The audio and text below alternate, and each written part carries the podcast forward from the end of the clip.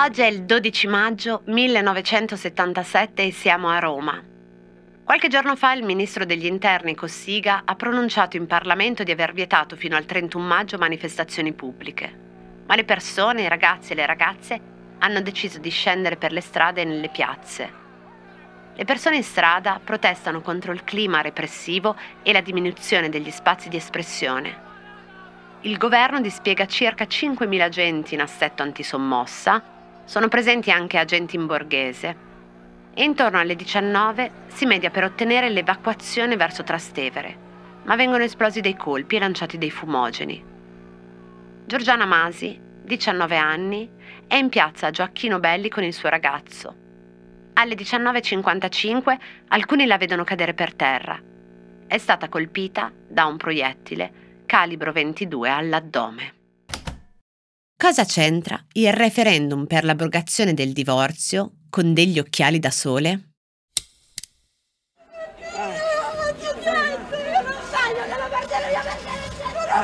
Compagna, compagna, compagna. Guardate, stiamo chiedendo, stiamo chiedendo ufficialmente come deputati chi è che comanda la forza pubblica. Libertà! Libertà! Libertà!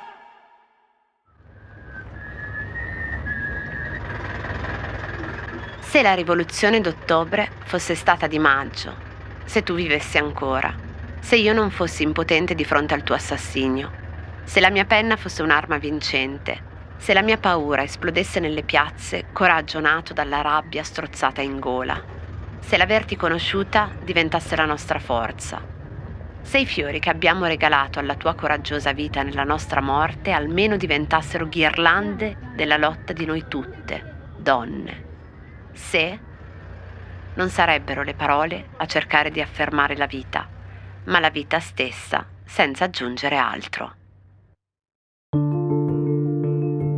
Quando Giorgiana Masi arriva in ospedale verrà constatato il decesso. L'inchiesta si concluderà nel maggio 1981 con l'impossibilità a procedere perché i responsabili del reato sono ignoti.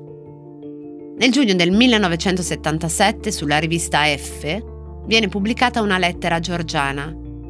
All'inizio, sopra la lettera c'è scritto Giorgiana Masi è stata assassinata dal regime di Cossiga Rivendichiamo il diritto di scendere in piazza tutte insieme, sempre più numerose, unite nella nostra lotta a riprenderci la libertà e la vita. Nessuna donna resterà in silenzio. Firmato il Movimento Femminista di Roma.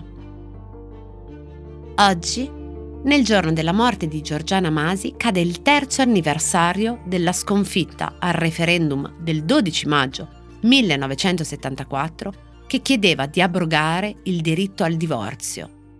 È anche per festeggiare quella vittoria che Giorgiana oggi è scesa in strada. Dopo 11 iniziative cadute nel vuoto nell'arco di 109 anni, cioè dalla nascita dello Stato laico e liberale, il disegno di legge che introduce il divorzio in Italia è stato approvato venerdì scorso dalla Camera con uno scarto di 43 voti. Ora il progetto dovrà affrontare il giudizio del Senato. Nel frattempo tutto il Paese è impegnato a valutare il problema nei suoi aspetti ideologici, sociali, giuridici e umani. Questo libero dialogo fra i sostenitori di opinioni diverse è, nei fatti, un banco di prova della civiltà maturata dal nostro Paese. Il 12 e 13 maggio di tre anni fa, 1974, 37 milioni e 640 mila italiani sono chiamati a esprimersi per un sì, come richiesto dal comitato promotore del referendum per abrogare la legge Fortuna Baslini sul divorzio, approvata dal Parlamento nel 1970, oppure con un no per mantenere la legge. Non entro qui nel merito della formulazione cavillosa per cui c'è impossibile stimare quanti e quante votarono no pensando di abolire così il diritto al divorzio e viceversa. Democrazia Cristiana, Movimento Sociale e il Vaticano chiedono l'abrogazione. I toni della campagna elettorale, specialmente quella condotta da Mintore Fanfani e da Giorgio Almirante, ricordano quelli del 1948 che la fanno sembrare una specie di crociata contro la barbarie, a cui vengono chiamate specialmente le donne a ribellarsi. Amintore Fanfani in un celebre comizio a Caltanissetta tuonò Se passa il divorzio, vostra moglie scapperà con la cameriera. E non è un caso che le pubblicazioni anche dei manifesti per il sì della democrazia cristiana avvengano soprattutto su periodici femminili. Ecco uno spot della propaganda cattolica. Sul divorzio una testimonianza della signora Martha Butler Guggenberg di Monza, madre di sette figli. Sono una cittadina americana che abito in Italia da dieci anni. Sono venuto qui proprio perché non c'era il divorzio. Adesso che c'è mi dispiace tanto.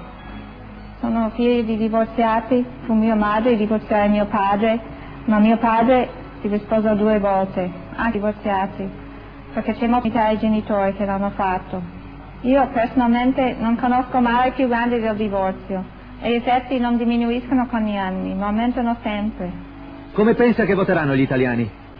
Se gli italiani respingeranno il divorzio, dirò che sono persone che veramente amano la loro famiglia e che può essere l'esempio per altri paesi. Su un altro aspetto del divorzio negativo per la donna riferisce il dottore Eugenio Corti, c'è il problema delle donne divorziate. Mentre in genere gli uomini si risposano, una metà delle donne divorziate non si risposa in America. Questo è un dato statistico incontrovertibile.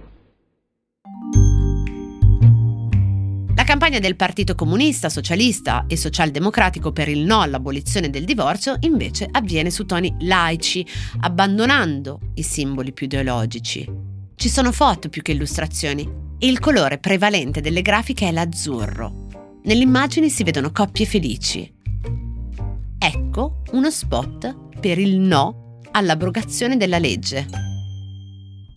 È per questo motivo che nonostante io e Gianni siamo veramente uniti e felici, siamo assolutamente favorevoli al divorzio, proprio perché siamo convinti che una maggior chiarezza giovi non soltanto ai genitori, ma soprattutto ai bambini quelli che vogliono l'abolizione del divorzio vogliono imporre a questi sfortunati un'unione invece potrebbero rifarsi sulle basi dell'amore, della comprensione, della solidarietà. Siamo a favore del divorzio sia pensando ai genitori che pensando ai figli. Quindi il 12 maggio, festa della mamma, festa della mamma noi, eh, io e Laura, voteremo no. Voteremo no perché non vogliamo che sia abolita la legge per il divorzio. Alle urne si reca un numero altissimo di aventi diritti al voto, quasi il 90%.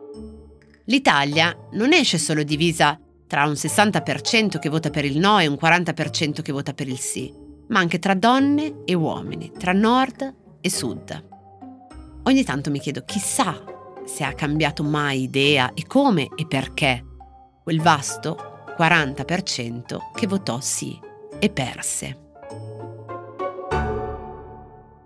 Ma qui a cosa c'entra devo parlare di cose, quindi... È ormai storicamente accertato che anche qui da voi, nel vostro bel sud, che io ho il piacere di visitare per la prima volta, è giunto al fine il momento di affrontare il secolare problema dell'emancipazione della donna, così come esso è stato affrontato e risolto, per esempio, dai nostri confratelli cinesi. Pertanto, io vi invito ad esprimere il vostro democratico parere sul fatto, cioè a dire quale giudizio sereno ed obiettivo merita la signora Cefalù. Buondana! Buondana!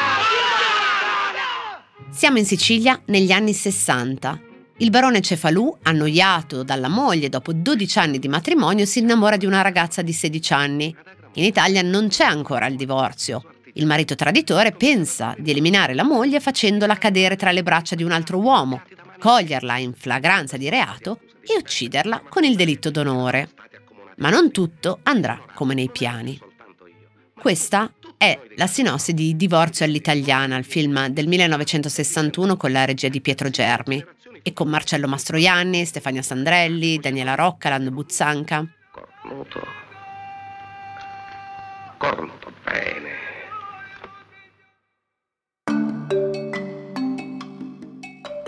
Oltre a raccontarci il contesto, dandoci un po' un bel po' di elementi che precedono la legge e il referendum sul divorzio e oggi 12 maggio 1977 l'uccisione di Giorgiana Masi, questo film consacra l'immagine di una cosa che compare sul volto di Marcello Mastroianni.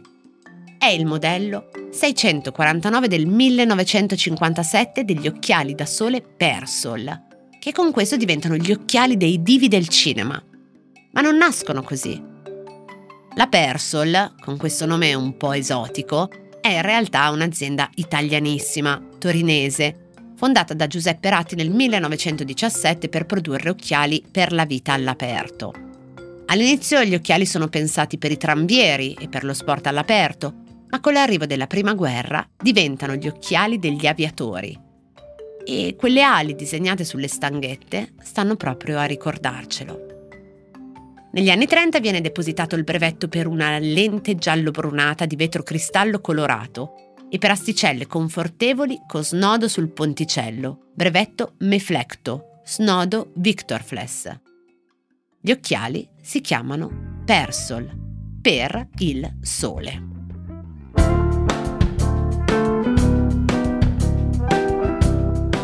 Cose arrivate da vari luoghi, epoche e situazioni sono sintomi, sono diagnosi e a volte sono soluzioni. Messe una accanto all'altra ci raccontano chi siamo. Io sono Chiara Alessi e Cosa c'entra è un podcast del Post in cui partendo da un fatto del giorno vi racconto la storia delle cose.